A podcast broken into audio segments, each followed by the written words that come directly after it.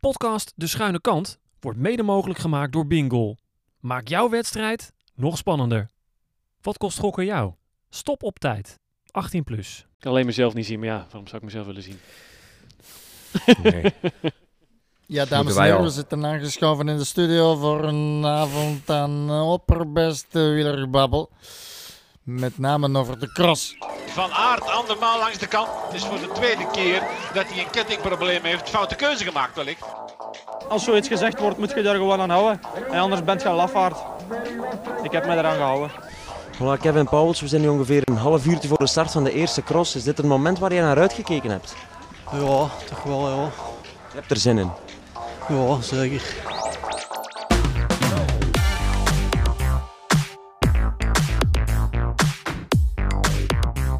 Welkom terug bij De Schuine Kant. Ja, we zeggen het vaak. Elke aflevering misschien wel op een verkapte manier. Dan zeggen we, ja, het, is, het heeft geregend, er ligt heel veel modder of de herfst is eindelijk begonnen. Maar ja, eigenlijk is de cross nu pas echt helemaal begonnen. De cross is los, de orde is hersteld, want hij is terug. Mathieu van der Poel. En daarom eh, deze nieuwe aflevering, mede daarom natuurlijk. Want het, is, het is net eventjes wat anders dan de afgelopen keren. We hebben knus bij elkaar gezeten in een camper. We hebben eh, bij Teun natuurlijk eh, op zolder gezeten. En nu zitten we eigenlijk versnipperd. Want nou, ja, laat, laat ik beginnen bij jou, Teun. Waar zit jij? Jij zit eigenlijk op, wel op de goede plek. Ik wou zeggen, ik, ik zit waar ik jullie eigenlijk ook verwacht had, op mijn eigen zolder. Ehm, maar dan eh, niet met jullie naast me op de bank, maar met jullie op een schermpje voor mij.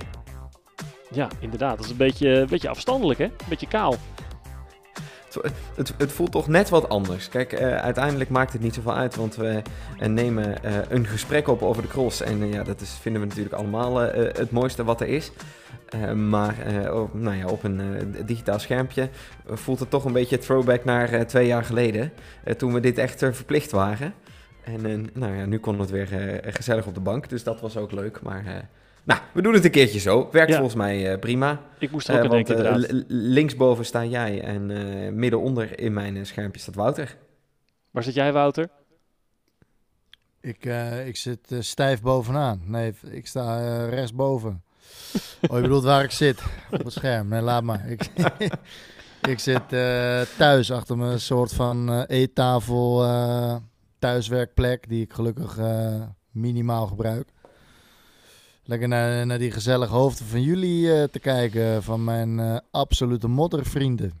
Ja, zo kunnen de mensen thuis toch een beetje deze Zoom-opstelling zelf in hun hoofd vormgeven. Ehm, eigenlijk Ja, ben ik de precies. Waar oorzaak... zit jij dan, eh, Dries? Ja, precies. Eigenlijk ben ik de reden van deze versnipperde bende, want ik zit eh, in Girona, in Spanje. En ja, dat is, dat is natuurlijk eigenlijk helemaal niet des cross. Hè? Dat, je moet niet weggaan in de winter. Nee, maar ik ben toch wel een beetje benieuwd hoe het er daar nu uitziet als jij eh, vanaf de tafel waar je zit naar buiten kijkt. Ehm, hoe, hoe ziet het er dan uit? Hoe is het weer? Ademt het nog een beetje de wielerstad die het is? Zeker. Ja, het is hier een grote hotspot. Sowieso voor het wielrennen, maar ook voor de, de hippe koffietentjes. En ik zit in een appartement aan het water van Girona in het centrum. Het is, eh, het is prachtig. Maar het is ook wel kerstsfeer hier hoor. Allemaal kerstlichtjes, de kerstmarkt is begonnen. Dus ja, als je niet goed oplet, lijkt het alsof je in een Duitse stad zit. Maar goed, ik zit hier dus... Nou, dus ook leuk. Zeker, ook leuk. Ehm, we wilden toch graag eh, doorgaan met de schuine kant. Dus we gaan deze aflevering lekker het nieuws doornemen. Natuurlijk het hebben over de cross in Hulst en de comeback van Mathieu van der Poel. En we kijken naar de volgende terugkeer. En eigenlijk een beetje vooruit naar de volgende crossen. Want ook Wout van Aert die is bijna terug. Komend weekend is hij er weer bij. Ehm, maar ja, we moeten dus beginnen met het nieuws. Ja, dat is goed. En we moeten het zeker hebben, volgens mij, over Mathieu van der Poel, Wout van Aert eh, en, en alle dingetjes die tussendoor nog geweest zijn. Maar eh, eigenlijk wil ik eerst even bijna een pluim uitreiken naar jou, eh, Andries. Omdat jij als eerste van ons drie in ehm, de afgelopen weken tussen de vorige editie van de Schuine Kant en deze... toch echt een afspraak bent nagekomen die we eigenlijk hier allemaal eh, hadden staan. En eerst heb jij ingelost dat je zelf een cross bent gaan rijden. Dus je hebt eh, op de Nederrijnse berg in Nieuwegein daadwerkelijk een crossfiets vastgehad en door de modder geploeterd. Ja, en of ik hem Hoe vast was had. het? En, en erop gezeten zelfs nog. Ja. En ook meer erop gezeten dan eraf. Want ik dacht op een gegeven moment ook, dit wordt misschien inderdaad meer, eh, meer het loper dan, dan fietsen. Ja, ik moet je eerlijk zeggen, ik dacht, van tevoren wel, wat heb ik nou, wat, wat heb ik nou gezegd? Waarom heb ik mezelf dit aangedaan? Want het was koud. Het was eh, inmiddels eh, een dikke week geleden. Eh, het vroor niet, maar het was wel zo waterkoud dat het, het was echt niet aangenaam. Ehm, maar ja, ik had het voor elkaar gekregen. Ik had een, een, fiets kunnen lenen van Joep van de Peet. Joep, dank je wel alsnog, want anders had ik dit avontuur op een heel andere manier beleefd. Ehm, aan het materiaal lag het niet, laat ik het zo zeggen. En ja, echt wel met knikkende knietjes daar vertrokken. Ik was de week daarvoor wezen kijken bij, bij Michiel. Dus ik wist een beetje eh, wat ik kon verwachten. Maar het lag er ook best wel modderig bij. Ja, en nou goed, weet je, je gaat voor de eerste keer crossen. Dus wat kan je verwachten? Ik, ik, ik ging eh, een rondje inrijden. En je hebt gewoon geen idee hoe dat werkt. Want die fiets, hoe stap je van die fiets af op een normale manier? Hoe til je die fiets? Want er was een, een, een, er was een schuine kant, zo waar. Er was een echte schuine kant, waar je ook nog eens niet door kon fietsen. Dus je moest hem daar op je schouder nemen.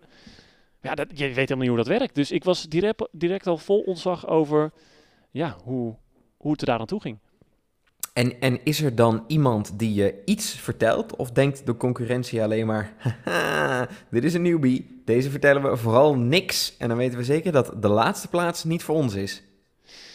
Nou, ik moet je zeggen dat ik wel een beetje in de, in de, eh, ja, hoe zeg je dat, in de omkadering van Michiel belandde. Hij was er zelf niet, maar wel wat van zijn entourage. Eh, dus eh, Timo onder meer heeft me op sleeptouw genomen. Maar het, be- het begon heel grappig. Ik kwam daar binnen in het clubhuis. Dan zitten er een paar oude mannen achter een tafel. En ik had volgens mij wel verteld, je hebt drie klassen.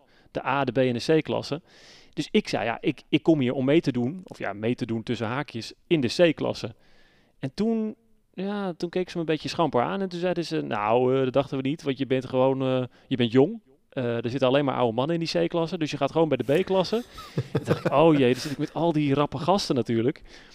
Eh dus zei ik, oké, doe dan maar de B. Kreeg ik rug nummer 1. Wauw. Hadden ze die speciaal voor jou bewaard? Of was je gewoon heel vroeg? Ja, ik was echt veel te vroeg. Oh, Ja, dat was de reden. Maar goed, toen had ik dus wel alle tijd om in te rijden. Ik kreeg een beetje uitleg van, van eh, onder meer Timo dus. En ja, ik was samen met, met eh, Tom, ook een vriend van Michiel. En die had het ook nog nooit gedaan. Dus we hadden wat dat betreft een beetje mental support. En het doel werd automatisch ja, voor de ander eindigen en dus niet laatste worden. En, en, nou ja, simpele vraag. Is dat gelukt?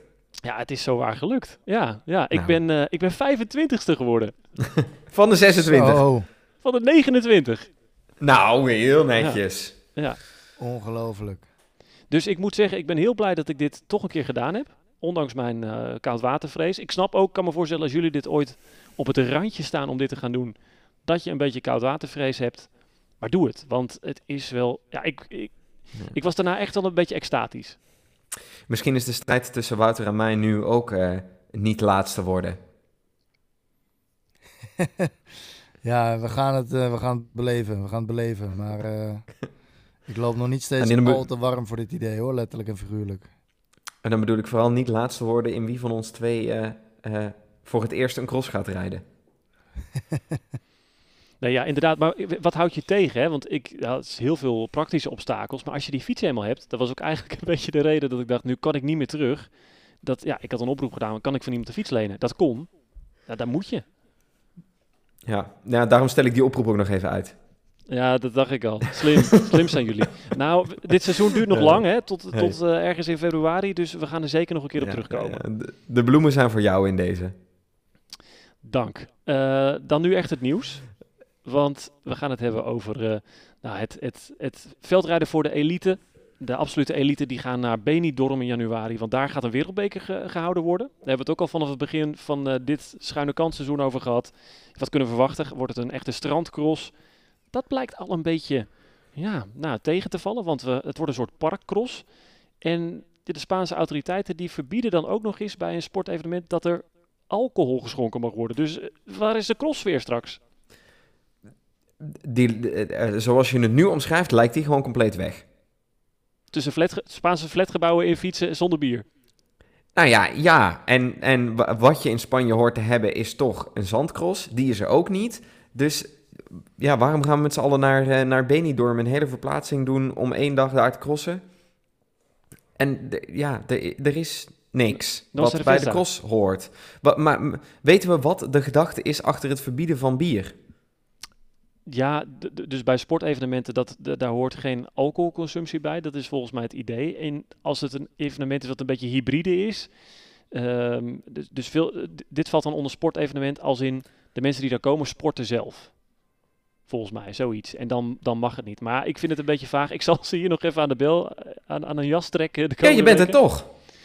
Ja, niet echt in de buurt. Maar eh, ja, Wouter, wat Kun vind jij kun jij ervan? niet nog, kun jij niet nog eventjes namens, eh, niet in de laatste plaats de lage landen, een, eh, een ultieme lobbypoging doen?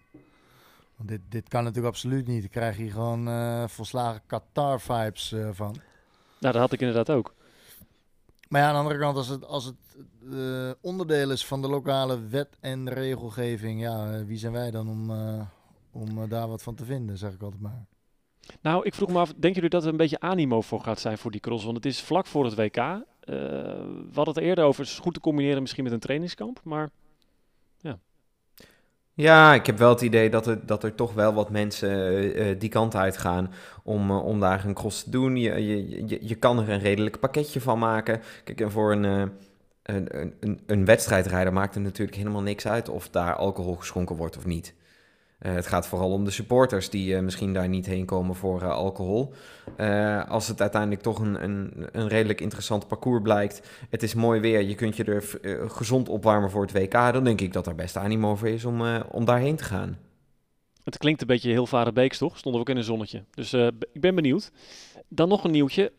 Paul Herreigers, die had een leuk idee. Tenminste, het klonk heel erg inventief. Gekleurde banden om, nou ja, die eeuwige discussie, rijden met Rino's of met Grifo's, Pipistrelli's en nou ja, ik weet al die namen niet eens precies. Ehm, om dat voor de fans wat inzichtelijker te maken naar het model van de Formule 1. Nou, ik weet dat jij veel Formule 1 kijkt, Wouter. Is dit, eh, is dit interessant? Eh, ik denk het wel. Denk het wel. Wat je, bij de Formule 1 werd het op een gegeven moment echt één grote chaos. Omdat je, daar hadden ze op een gegeven moment eh, volgens mij zeven verschillende kleuren, zeven verschillende banden. En nu hebben ze dat teruggebracht tot eh, drie standaarden. En eh, ik weet niet, volgens mij heb je bij de cross, volgens mij die drie die jij opnoemt en ook nog slicks. Wat eigenlijk geen slicks zijn, maar wel met nog behoorlijke groeven erin, dacht ik. Ehm, volgens mij zijn dat ze zo'n beetje. Dus ja, ik denk, ik, ik denk dat dat wel, wel een idee kan zijn. Ja, waarom niet? Nou ja, ik, ik, denk zeker dat, we, dat niet alleen dit een idee is, maar ik denk dat er veel dingen in de Formule 1 zijn waar we eigenlijk als, als, als fietssport best wel veel van kunnen leren. Noem eens wat. Eh, eh, nou ja, eh, er wordt al heel lang gekeken naar of we cameraatjes op de fiets misschien kunnen gebruiken om live door te zetten in beeld. Dat gebeurt volgens mij tot nu toe alleen nog eh, in de UAE-tour. Daar krijgen ze het blijkbaar wel voor elkaar. Zou ik heel interessant vinden op een gemiddelde schuine kant tijdens het veldrijden. Ehm, eh, kun je aangeven door middel van een GPS-tracker wie waar zit in de wedstrijd bijvoorbeeld? Heeft hij pech gehad? Is hij aan het lopen? Eh, kan je dat soort dingen aangeven? Nou, voor het veldrijden geldt het minder, maar bijvoorbeeld communicatie over de wedstrijdradio of communicatie via de oortjes zag je dit jaar voor het eerst eh, in de Tour de France voor vrouwen. Daar werd ook af en toe een snippet uitgezonden. Gebruiken we in de Formule 1 ook. Dus er zijn heel veel dingen die volgens mij uit de Formule 1 komen en die best wel goed eh, bruikbaar zouden zijn in andere sporten. En ik vind bijvoorbeeld de kleur van, eh, van banden daar ook best wel interessant voor, omdat die ehm, in, in, in het veldrijden bij, bij wat twijfelachtige weersomstandigheden best wel eens het verschil zouden kunnen maken. Als je ziet dat eh, eh, de- van de top 10 er dan acht op dezelfde band gefinished zijn, nou, dan zou je toch kunnen zeggen dat die award-winning was voor een wedstrijd als die van gisteren. Ja, maar is het in het veldrijden misschien nog eh, meer dan in de Formule 1, omdat het niet meer kan daar eh, het geheim van de renner van oké, weet je, ik heb me goed voorbereid, ik maak deze keuze. Ik denk bijvoorbeeld aan het WK in, in Luxemburg een paar jaar geleden, dat, dat tenminste zo, zo zijn de kenners het daar wel over eens, dat is eigenlijk beslist op bandenkeuze. Ja, Maar dat wist iedereen op een gegeven moment toch ook al. Moet je dat dan prijs gaan geven? En eh, eh, bij, bij de Formule 1 wordt toch ook vooral op teamstrategie een, een band gekozen. Ondanks dat iedereen uiteindelijk ziet wat je gekozen hebt. Ga je dan nog wisselen of denk je juist, nee nee, wij zijn misschien hier wel eh, de andere partij het slimste af, omdat we juist die andere band gekozen hebben met eh gedachten X, Y en Z. Dus ik denk uiteindelijk dat, dat die teams vooral zelf gaan bepalen eh, met, met alle kennis die ze hebben, welke keuzes ze gaan maken. En dat ze niet denken, oeh, als de buurman de andere band erop heeft liggen, moeten we misschien die andere band nemen. Sterker Ja, nog, de ik denk dat het voor een fan alleen maar begrijpelijker en inzichtelijker wordt als je ziet welke keuzes er gemaakt worden. Nou Ja, precies. Die, die- iedereen die er verstand van heeft en die daar met zijn neus bovenop staat, die ziet toch zo het verschil wel eh, tussen die banden, neem ik aan. Het gaat toch puur om het publiek en het, het kijkersoog van eh, Jan met de pet, die, ja, die dat onmogelijk op tv kan waarnemen. Ja, eens, inderdaad. En ik vind het wel interessant Teun, wat je zegt over die, eh, eh, misschien het idee overnemen uit de, de Ronde van Frankrijk voor vrouwen met die communicatie uit de ploegwagen. Dus dan moeten we gewoon eigenlijk Sven Nijs en eh eh, Adrie van der Poel zenderen. En dan horen we alles wat ze de hele tijd roepen. Graag. Ja, lijkt mij fantastisch om, om eh, te horen wat daar, eh, wat, wat daar besproken wordt. Je hebt volgens mij ook wel eens eh, een verslaggever die even eh, eh, plaats mag nemen in de materiaalpost. En eh, op het moment dat er niet gewerkt hoeft, eh, het, het worden een van de coaches wat kan vragen. Ja, tuurlijk. Dat wil je horen. Dat maakt het eh, heel interessant ehm, om, om die wedstrijd te volgen. Mag, mag ik het daar toch een heel klein beetje heel erg mee oneens zijn? Ik denk dat je Als je uitlegt eh, waarom. Ja, ja, graag. Ik denk dat je daar best wel terughoudend mee moet zijn hoor. Met allemaal dat soort foefjes eh, in de mix eh, gooien. Ehm, ik denk dat het, het is zeker heel cool om, om natuurlijk te horen. En hè, soms in het voetbal experimenteren ze ook met een scheidsrechtertje een microfoon geven en, en dat uitzenden.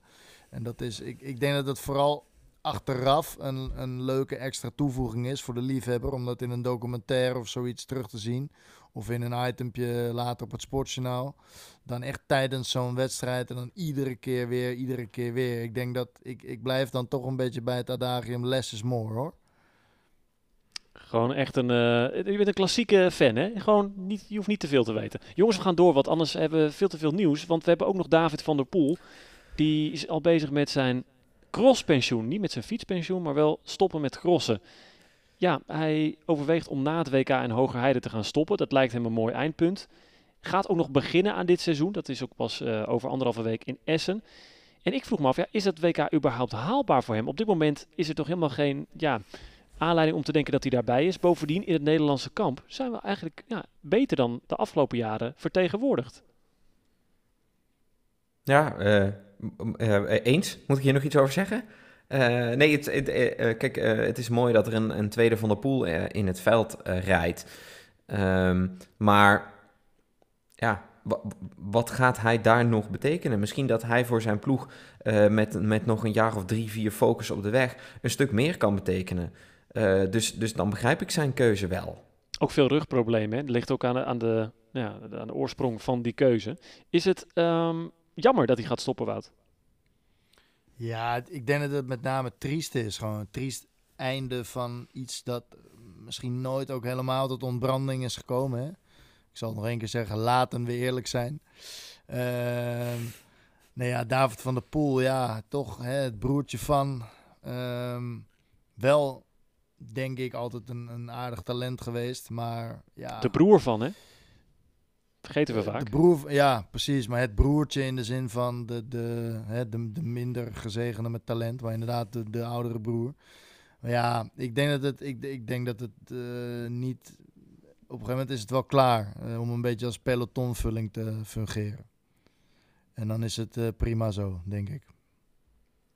Nou ja, over die Nederlandse inbreng op dit moment in het veldrijden. Joris Nieuwenhuis, die valt juist echt zeer positief op. Hij maakte de Zo. overstap terug naar de cross. Hij eh, heeft een paar jaar in de World Tour gereden. Sterk ook, hè, veel grote rondes uitgereden. Maar dat, ja, daar werd hij niet gelukkig van. Toen was hij van plan om eigenlijk voor volgend seizoen pas echt de doelen te stellen. En de rest is al bijna geschiedenis, want hij rijdt nou, bijna elke cross in de top 5. Maar mag niet naar de Wereldbeker in Antwerpen omdat hij op plek 52 op de ranking staat. En je moet in de top 50 staan. Dit ja, is nog... stond, stond hè, op, het, op, het, eh, op, het, op de pijldatum. Ja, precies. Dus eigenlijk tot aan vandaag. Want vandaag zijn de resultaten van afgelopen weekend alweer eh, bijgerekend. Maar dit is toch, dit is toch Ja. krankzinnig? Ja, ja, het is vrij absurd. Ik denk dat het wel aanleiding moet geven om, om die regel eh, als de wielen weer gaan, ja, om te buigen. Want dit, ja, dit kan natuurlijk absoluut niet de bedoeling zijn van dit soort regels, denk ik. Maar waarom niet? Je, je, kan, je zou ook kunnen zeggen, de, de bedoeling is dat we eh, in, in dat soort wedstrijden eh, een, een, een, een soort gemiddelde hebben van het afgelopen jaar. En daarvoor heb je een bepaald aantal punten nodig en moet je op een bepaalde plek staan. En anders dan hoor je er niet bij. En dan moet je. Een nieuwe huis heeft keuzes gemaakt door bijvoorbeeld meer op de weg te rijden. Minder in het veld de afgelopen jaren. Heeft dus minder punten kunnen sprokkelen. Is daar nu heel goed mee bezig om dat wel te doen. Ehm, en dan zit hij er volgend jaar gewoon weer bij. Maar voor nu, Ja, ja, daar heb je- heb je punt. het is heel zuur, plekje 52. Ja.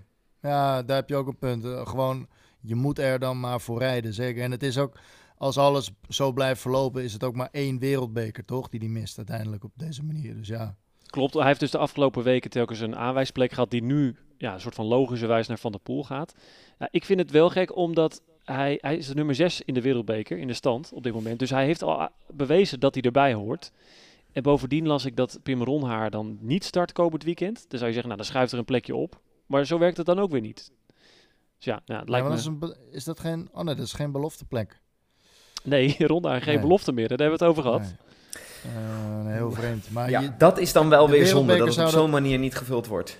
nou, ik, heb, ik heb denk ik een oplossing. Eh, eh, Bondscoach, luister mee.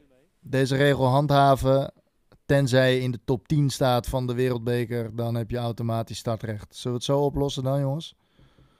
Akkoord, gaan we mee akkoord. We hebben nog één eh, verloren zoon die we moesten opsporen. Want in onze vorige aflevering vroegen we ons ineens af: waar is, waar is Quinten Hermans? Wat is er met hem gebeurd? Eh, ik, ik ben toch maar even erin gedoken, want we hebben hem in de tussentijd nog steeds niet gezien. Maar het had niks met de val te maken op het EK in Namen. Hij is ja, gewoon eh, bezig met een rustblok van twee weken. Waarin hij trouwens wel een gravelwedstrijd reed. Ik vind het een beetje een, een, een vage, ja, vaag zo midden in het seizoen. Bovendien was hij vorig jaar misschien wel de belangrijkste uitdager van Iserbiet. Zou het gewoon niet zo goed gaan misschien met hem?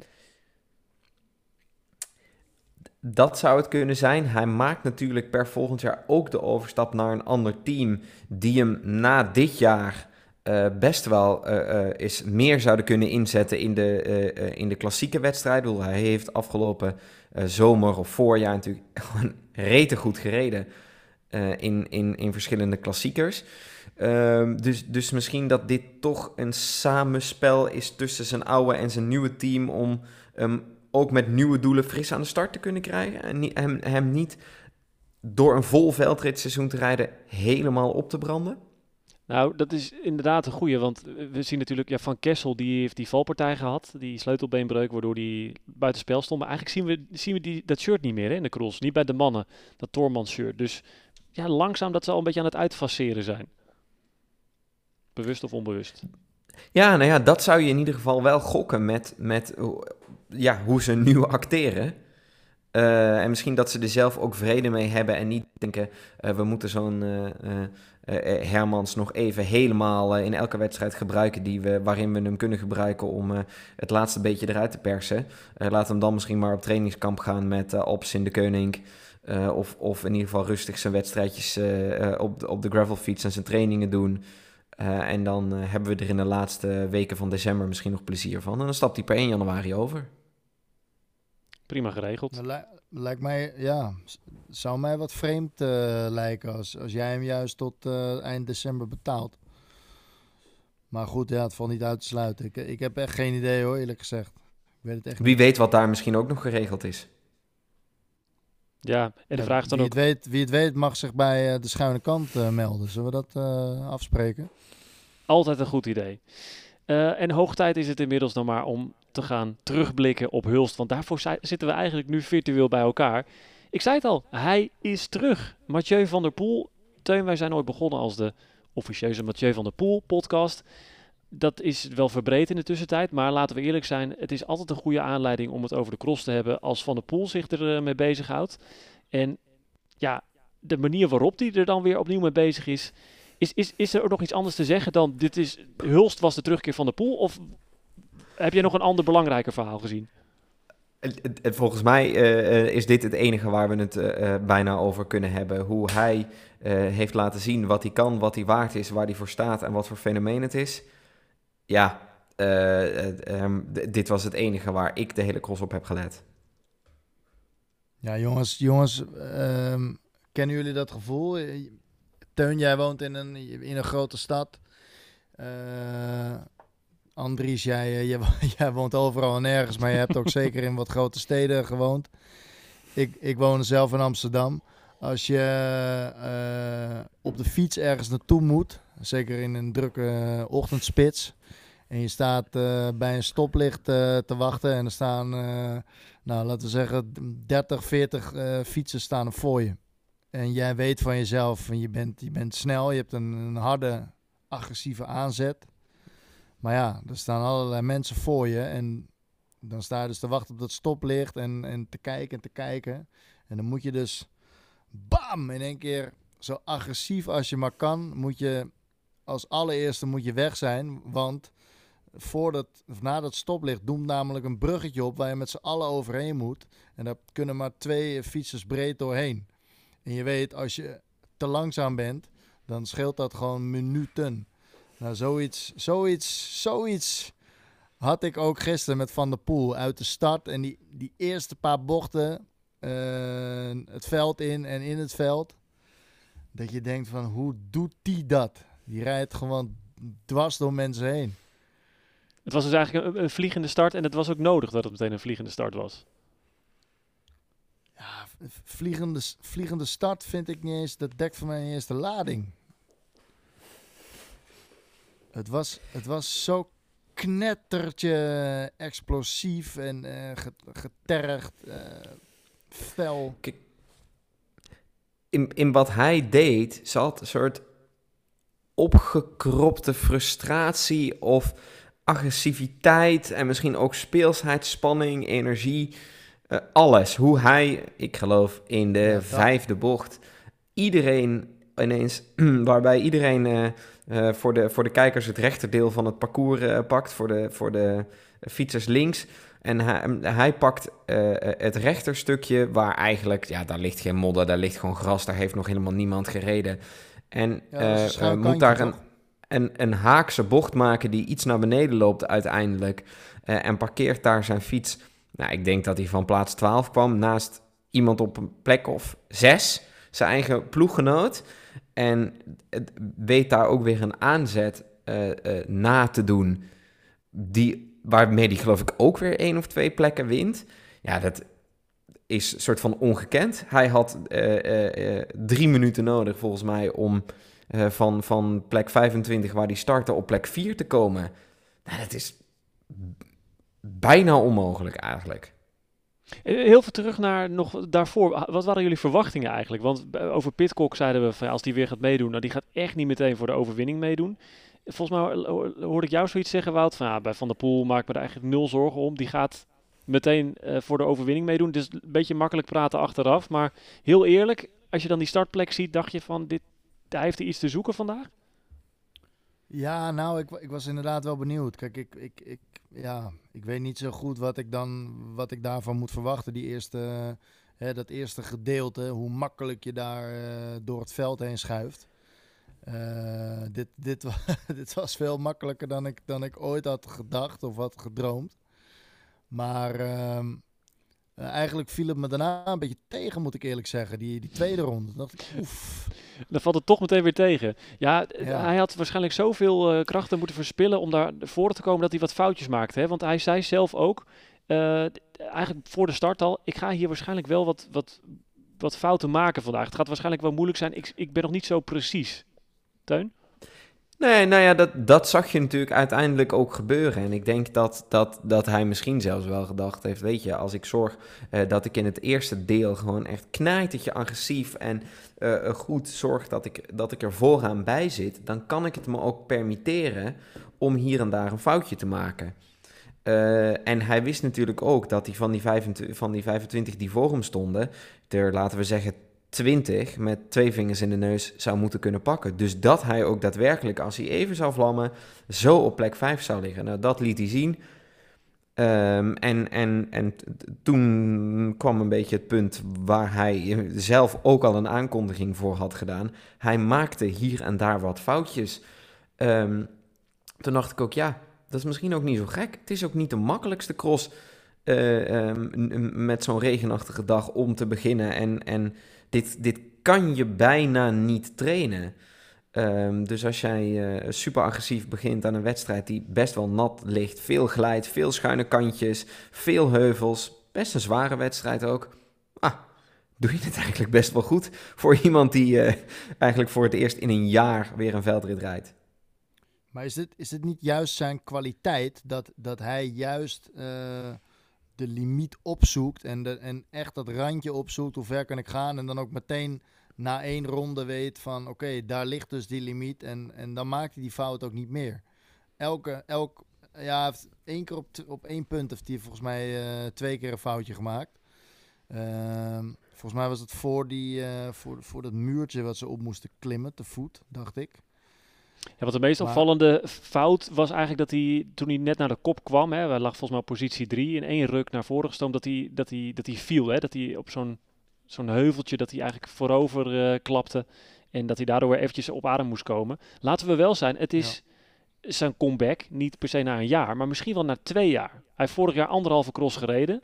Eén keer was hij dan tweede. Dat was echt zo'n typische weiland moddercross. dit, dit is natuurlijk een veel technischere cross. Eh, dat is zijn speeltuin, maar dat heeft hij heel lang niet gedaan. Nee, en, en, en uiteindelijk laat hij dan eigenlijk zien dat het toch uh, uh, dat hij dit leuk vindt, goed kan. Um, dat hij in die zin uh, vrijwel onverslaanbaar is.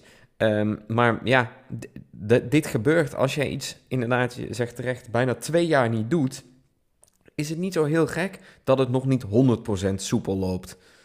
Uh, ik denk wel dat hij mag zeggen dat het voor uh, 96,25% soepel liep. Ja, zeker. En wat een verademing om hem überhaupt weer te zien, toch? Want uh, sowieso dit jaar weer de cross zijn we op, op de voet aan het volgen.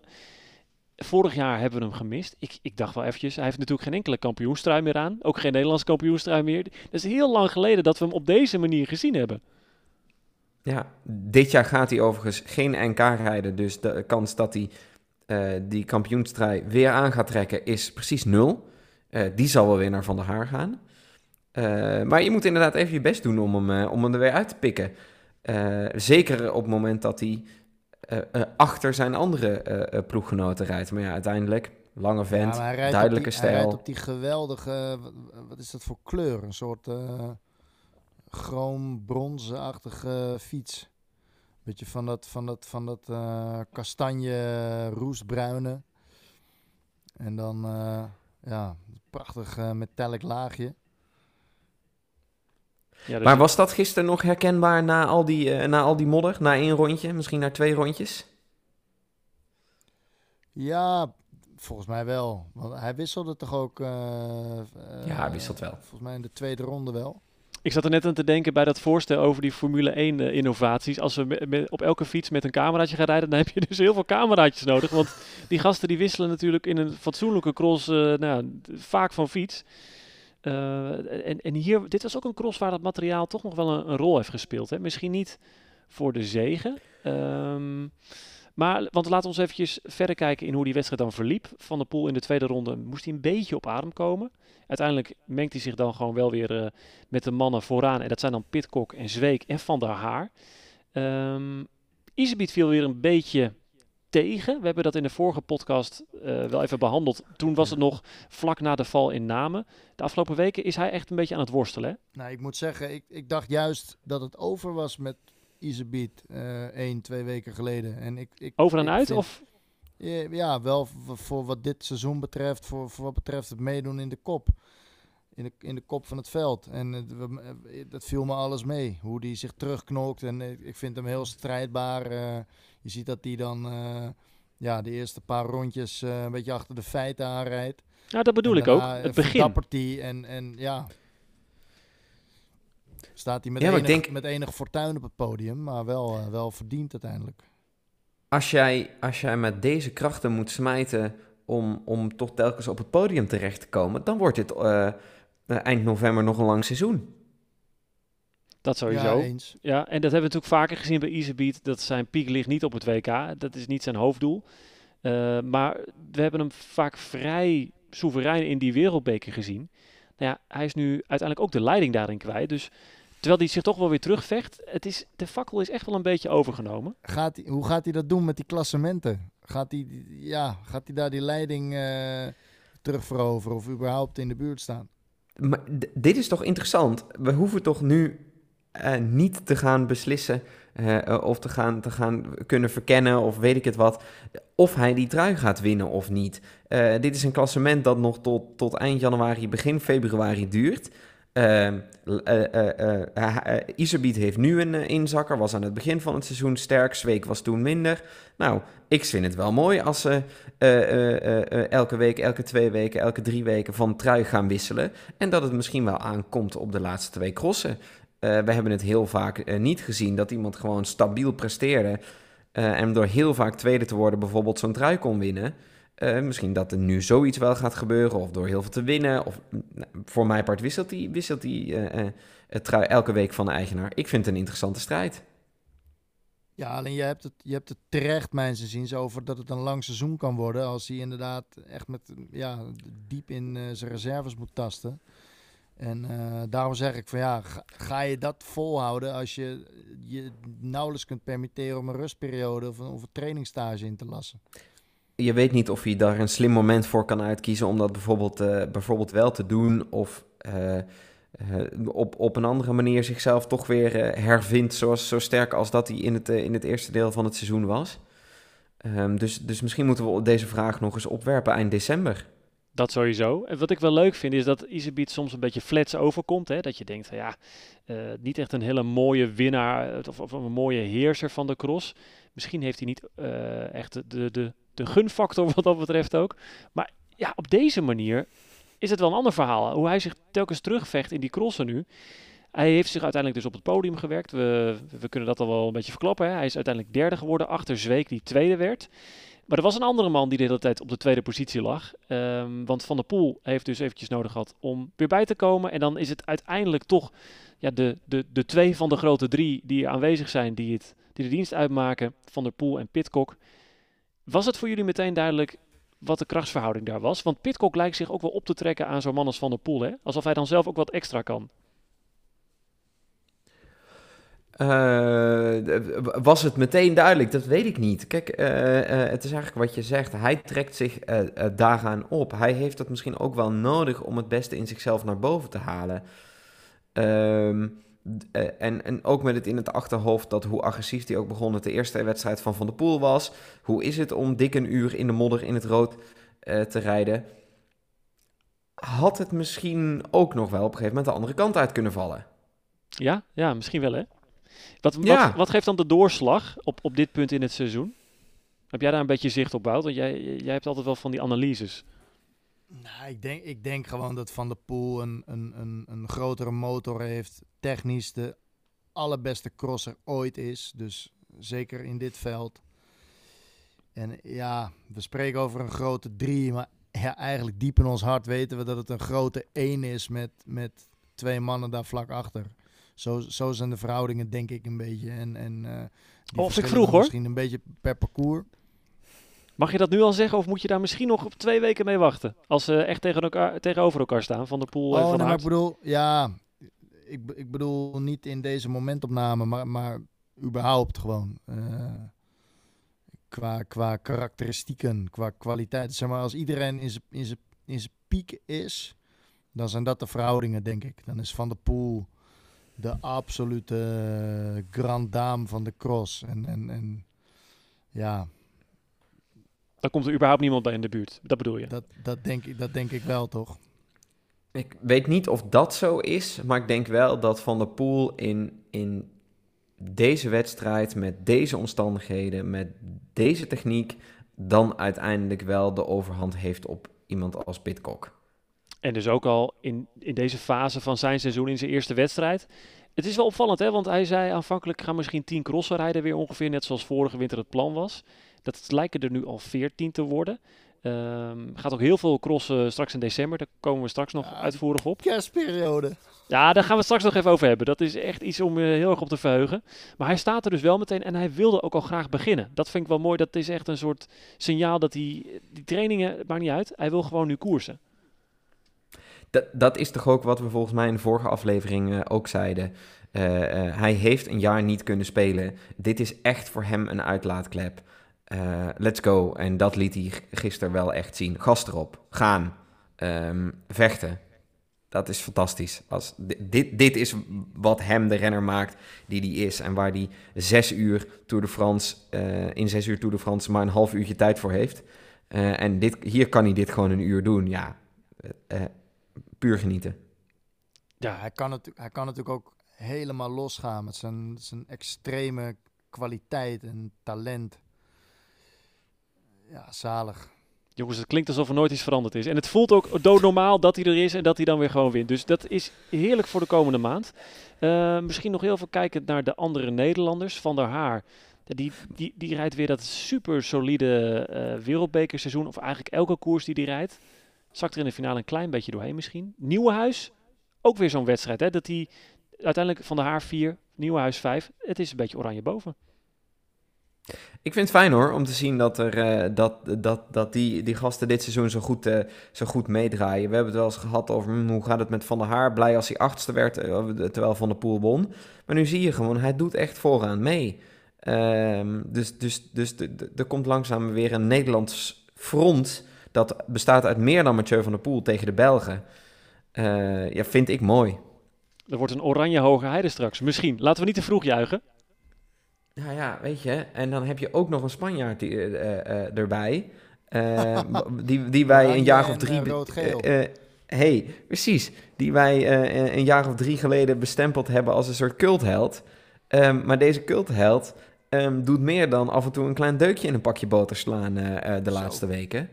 Ehm, en eh, eh, eh, kijk, om de wereldtitel zal hij, zal hij dit jaar misschien wel nooit mee gaan doen. Maar dat hij de laatste tijd eh, een, een, een vast anker in de top 10 eh, is, dat is wel zeker. Dus ja, eh, eh, we hebben het natuurlijk over Felipe Ort.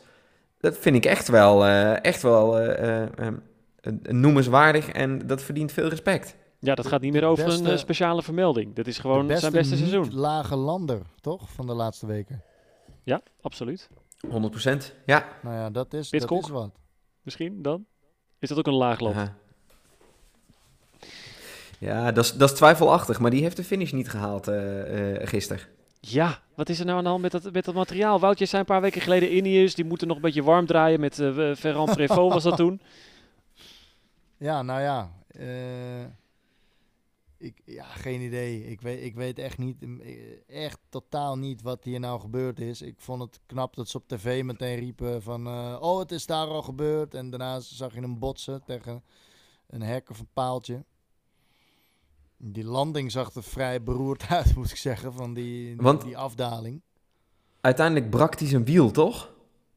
Ja, die Ja. zo'n beetje ook. Ja, dat, de doorrijden was geen optie. En ja, ik dacht met die, eh, die looptijden die bekend zijn van Pitcock. Ja, ik, ik denk, ook. die, die, die rent van de poel er nog uit. Die gaat lopen, het gaat hier nog voorbij. Nou, dat zat er toch niet in. Hij heeft op een gegeven moment maar eh, eh, besloten uit te stappen. Omdat, eh, ja, dit, dit ging hij niet, verder niet meer halen. Dit sloeg nergens op, op. deze, op deze schoentjes kan het niet. Ik denk met, met, met loopschoenen had, het gek- had, die, ja, had die wel buiten de top 5 gevallen, denk ik. Maar ja, had ook niet zoveel zin om door te gaan. Nee. Dat was dus eh, eigenlijk een vrij eh, ja, eh, helder verdikt hè, bij de mannencross. Van de Poel wint. Pitcock was misschien de, de, de, de metalen tweede. Maar uiteindelijk was het Zweek die vergezeld werd door Isebiet op het podium. Dan hadden we natuurlijk ook de wedstrijd bij de vrouwen. En daar tekent zich wel iets interessants af. Want onze laatste aflevering was na Beekse Bergen. Toen was het eigenlijk al, huh, Van Empel niet gewonnen. Was daar ineens Van Anrooy. En dat was een heel mooi, eh, mooi boek wat daar geschreven werd die dag. Want ze profiteerden eigenlijk van ja, dat eeuwige spel van dit seizoen tussen Van Empel en Pietersen. En Pietersen die heeft nu na Overijzen ook in Hulst echt wel een beetje de, het heft in handen genomen. Eh, was ook wel wat materiaalpech bij Van Empel. eh, nou, ik wil niet zeggen voor nodig, maar volgens Pietersen zelf maakte dat wel een groot verschil. Maar ja, waar ze zo lang aanhikten tegen die eerste wereldbekerzegen, heeft ze nu twee achter elkaar. Maar ma Andries, mag ik jou herinneren aan jouw eh bouwde voorspelling van een paar weken geleden? Dat Van Empel de nieuwe Vos gaat worden. Ja, ik, denk dat, ik denk dat die voorspelling bijna helemaal klopt. Alleen dat, eh, dat je één naampje moet eh, veranderen. En dat is eh Puk Pietersen. Ja, Pietersen de nieuwe Van Empel. Ik zie Teun Vind- kijken. Nou ja, ja, als je één naampje wilt veranderen, ik vind dat dan ook wel weer, eh, eh, wel, wel weer vroeg. Ehm, als je ziet wat, wat van, van Empel aan het begin van dit seizoen deed, die reeg werkelijk eh, de overwinningen aan elkaar. Op het moment dat eh, eh, eh, Pietersen ook op een overwinning of 5-6 staat in, in allerlei UCI-crossen. Nou, dan denk ik dat we inderdaad het kunnen gaan hebben over... Joh, wie moeten we aan het eind van dit seizoen bestempelen als? Maar nu, na twee crossen, vind Nou, ik het vroeg. Ik, ik, Nou, ik ik ben vind- het er niet mee eens, zo Wout. Ik vind nog steeds Van Empel is de nieuwe Vos. En dat zie je ook aan de manier van rijden. Het is de manier waarop ze kan afmaken, de- hoe ze sprint. Ze is eigenlijk ook sterker op de hellingen. Maar Pietersen, dat is, dat is zo, die, zo technisch is zij. Eh, iets wat we eigenlijk helemaal niet zien in de vrouwencross. Dat iemand zo behendig is. En dat maakte Nou, ook laat- net in die twee moddercrossen. En die zware... Het zijn ook wel typische crossparcours, hè. Overijzen en nu op de vesting in Hulst. Daar maakt ze dan het verschil. Ja, nee, eens. Nee, zullen we het dan zo eh, doen? Dan kom ik weer met een voorstel. Eh, van Empel is de nieuwe Vos. Prima. Moet, moet ze denk ik de handjes met dicht knijpen. Dan, ze- dan zeg ik, Puk Pietersen is de vrouwelijke van de pool. Ja, ik, had, ik zit er net te denken en terwijl ik het wilde zeggen, dacht ik, ja, klopt ook niet helemaal. Maar nou ja, je we zijn eh, vandaag in een, in een compromis-setting, dus prima voorstel. We doen het er in dit geval voor. We hebben dan trouwens ook nog eh, de dag voor Hulst Marianne Vos gehad, want die hebben we dit seizoen nog niet echt zien eh, floreren. Tot er dan eigenlijk ja, zo'n cross is waar die, die jonkies niet zijn. Want die klassementen zijn tegenwoordig niet meer te combineren. Dus in de X2O geen Van Empels, Van Anrooy en eh, Pietersen. En dan wint Marianne Vos weer. Dat vond ik wel heel erg leuk. Ja, eh, ehm, lijkt mij voor haar een, een, een lekkere boost. Het, is, het, is, het is heerlijk om haar eh, op de cross te hebben. En eh, ik snap ook dat zij eh, misschien, nou ja, kijkend naar de vorige wedstrijden waar ze het toch moet afleggen tegen de jonkies, denkt ik ga lekker die eh, X2O rijden. Daar kan ik nog eens mijn overwinningjes mee pakken. Ja, nou, dat is natuurlijk ook niet evident dan, maar daar is het inderdaad wel mogelijk. Ik vind het grappig. Hoe kan het nou dat iemand die zo vaak wint en heeft gewonnen, vaak ga je dat dan minder leuk vinden van zo'n iemand? Bij Vos heb ik dat niet. Bij Vos denk ik, ja, ik, ik, ben, ik ben altijd blij als zij wint. Ja, maar weet je wat het is? Vos eh, heeft ook een mindere periode gehad. Ehm, en heeft, heeft daarna met hard werken, altijd meedoen, altijd een koers proberen te maken. Laten zien dat, dat als zij een overwinning ehm, eh, eh, heeft, dan heeft ze die verdiend. Dan heeft ze daar hard voor gewerkt. Dan heeft ze vaak slim gereden. Ze heeft een goede sprint gereden. Ze heeft aanvallende wedstrijd gereden. eh, eh, eh, geef het beestje een naam. Maar volgens mij is er geen enkele overwinning van Marianne Vos waarbij zij heel lang heeft zitten afwachten in, in een wiel of niet heeft meegedraaid in een wedstrijd alvorens eh, uiteindelijk te winnen. En er zijn natuurlijk mensen die veel winnen, die, die, die toch dat trucje wel vaker gebruiken dan Vos. Ja, en het, en, en het hele, hoe zeg je dat? dat? Dat super dominant is natuurlijk ook wel vanaf. Dus ja, ze, ze, ze graait hier en daar nog een overwinningje mee eh, op de weg en in het veld. En net genoeg eigenlijk stiekem om bij die echte top te, te kunnen blijven horen.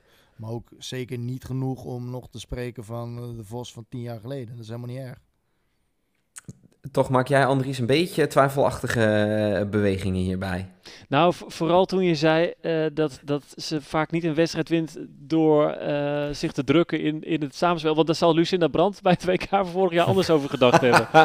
Maar dat is een uitzondering. is dat is een uitzondering. Ja, En ik vind ja, het ook mooi omdat ehm, Vos al zo lang natuurlijk meegaat. En misschien dat haar eerdere overwinningen ja, dan in een daglicht kwamen te staan van ja, er is weinig competitie. Maar nu pikt ze dus ook nog die overwinningen mee. Dus dat, dat zet eigenlijk haar hele carrière in een ander licht. Daarom vind ik dat altijd eh, zeer mooi. En zij heeft dus weer eh, Ja. gewonnen. Ehm, dat was in, eh, in Kortrijk. We gaan ook een beetje vooruitblikken op de komende weken, want het wordt steeds voller en voller. We krijgen weer een paar mooie wereldbekers. En ik heb even op een rijtje gezet welke confrontaties we kunnen verwachten. We hebben namelijk komende zaterdag in Boom de Super Prestige. Daar is Van der Poel dan weer van de partij. Maar de dag erna, zondag in Antwerpen, dan krijgen we het eerste duel van ja, de twee gladiatoren, Van Aert. en Van der Poel. Eh, in Dublin de week daarna, waar het parcours trouwens al ligt, ik zag daar eh, filmpjes van. Dat vind ik wel opmerkelijk, want dat is dus twee weken voordat die cross plaatsvindt. Daar kan je nu eigenlijk al het hele parcours kapot rijden. Eh, daar zijn Van Aert en Pitcock dan weer, dus geen Van der Poel.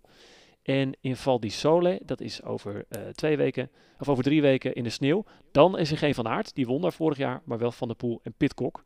Nou, wij zijn van plan om in ieder geval voor die tijd er weer een keer te zijn. Eh, dus voorlopig, het eerste duel is komende zondag tussen Van der Poel en Van Aert. Ehm, maar ja, Wout, je had het al eventjes over die kerstperiode. Dan gaan ze elkaar vier keer in vijf dagen betwisten en ze rijden allebei die, die vier crossen. Hoe bizar is dat? Fenomenaal. Dat is het. fenomenaal. Ja, dat is fenomenaal. Het, is, het begint volgens mij op tweede kerstdag. 26, 27, 28 en 30 december. Ja, dit, is, dit hebben we toch nog nooit gehad. Zoveel crossen in zo'n kleine periode met, met die namen. Kan het me ook niet herinneren, nee. Nou nee, vooral ook dat ze dus allebei ervoor kiezen om al die crossen te gaan, eh, te gaan rijden. Ehm, het, het, het, het klinkt mij n- nogal vroeg voor een, voor, hoe zeg je dat, een soort eh, extra wedstrijdpiek richting het WK. Maar misschien is het juist wel weer bedacht dat ze dan een piek hebben, dan in de loop van januari weer wat rustiger aandoen en dan een piek hebben richting het WK. Dat er nog een rustmomentje tussen zit, maar ze toch genoeg wedstrijd, we- wedstrijdhardheid hebben opgedaan. Ehm, Ja, Van Aert zegt dus, zelf ja, nou, ik, dat, dat hij denkt dat het hem goed doet. nou ja, hij zal zijn lichaam het beste kennen. Eh, en zijn trainers zullen daar een goede analyse op gemaakt hebben. Ehm, maar, maar zeker voor, voor Van Aert kan je zeggen dat hij dan nou, nog, eh, nog maar een kleine maand bezig is. Ehm, van de Poel in die end eigenlijk ook, net een beetje langer. Dus, eh, dus, dus even een goede piek van wedstrijden, ja, waarom niet? Eens. Ik denk dat ze dat zeker moeten kunnen, allebei. Ja, dit, dat is wel de periode in het jaar. Ik, ik, ik ben ook een beetje, dat is meer cult, dus een beetje een darts-fan. En dan is het vaak eh, na kerst, de dagen na kerst, het WK darts. Eh, Dat is een beetje een guilty pleasure. Nou, nu wordt het wel extra lekker met elke dag eigenlijk een cross. Nou, daarna lekker pijlen kijken. Nou, dat lijkt me prima. Vergeet je dan ook niet eh, nog het eh Jeu de Boule op de Franse tv mee te pakken? En het schanspringen, toch? Precies, in Garmisch-Partenkirchen. Oh jongens, we zitten een maandje voor het einde van het jaar. We moeten, eh, ik zit in Girona, ik moet er nog helemaal niet over nadenken. Maar het- ze zitten midden, midden in het WK ook, joh. Eh schei uit. oh ja, nou, laten we daar maar niet, niet ook nog over gaan Ik hebben. heb Doorlichtplek op de bank, nu al. Het Waar leeft haal je al deze tijd vandaan? Heerlijk jongens. Nou, dat is dus het spoorboekje voor de komende week. U kunt eh, kijken naar de Super Prestige in Boom. Zaterdag dan de, de Wereldbeek in Antwerpen en de week naar Dublin. Ben ik ook wel benieuwd naar Dublin, hoe dat gaat zijn. Dit was Eh, wel even de Eurosport-commentator in jou die dit zei. Ja, is, soms dan wissel ik ineens van functie. Hè? Dan heb ik een andere pet op. Van gedaante. Dames en heren, u kunt kijken naar... Prachtig, mooi gezegd. Ja, leuk dat je dat zo Eh, herkent. luisterde naar... U luisterde naar De Schuine Kanten. Dit was alweer onze zesde aflevering van dit seizoen. We gaan hard, jongens. Ehm, je kan je natuurlijk abonneren en ons volgen. Dat helpt ons. En het is ook al een tijdje geleden ehm, dat wij... eh, dat, de, we, we hebben reviews nodig. Daar komt het gewoon op neer. Je luistert misschien sinds dit seizoen naar De Schuine Kanten. En je denkt, ja, eh, tuurlijk, ik eh, ben geabonneerd. Ik doe alles goed. Je doet alles goed, maar we zouden het heel leuk vinden als je ook een review achterlaat in iTunes. Want dan ja, kunnen misschien nog meer mensen ons vinden. En dan eh, kunnen we in die kleine biotoop van dit veld rijden. Misschien door nog net wat eh, meer mensen beluisterd worden. Zou leuk zijn, toch, Teun? Zeker, het zou hartstikke leuk zijn. En, eh, ik bedoel, het, het is een, eh, een kleine niche, het veldrijden. Maar eh, wel een niche waarin de schuine kant prima te horen kan zijn. Exact. En ehm, nou, als tip zou ik dan ook zeggen, hè, zit je nou deze winter of komende maand, want volgens mij duurt het tot en met half december, eh, op eh, zaterdagochtend een keer. Ja, heb je een paar vrije uurtjes over en denk je, ik heb eh, wel zin om naar een cross te kijken, die niet op tv is. Ga dan naar de Nederrijnse Bergen. Ik ben daar dus eh, zelf, ik heb er zelf een keer meegedaan en ik heb er een keer eh, als toeschouwer rondgelopen. En het is een heerlijke manier om jouw weekend te beginnen, dus dat is ook een goede volgtip. Ehm, dit was... dit was hem voor deze week. We zijn er over twee weken weer. Ehm, en nou ja, ik wens jullie nog een zit je nog heerlijke steeds in avond. Girona, hè? Waarschijnlijk wel, ja. Ja, Wat een luxe. Nou, spreken we elkaar denk ik weer via de digitale snelweg. Ja, inderdaad. Nou, dan ga ik, eh, dan ga ik een andere achtergrond hier op Zoom neerzetten hoor. Want je moet toch, eh, het moet- moet wel een beetje vrij zijn om naar te kijken. Dat is waar. Tot dan. Tot dan. Tot dan.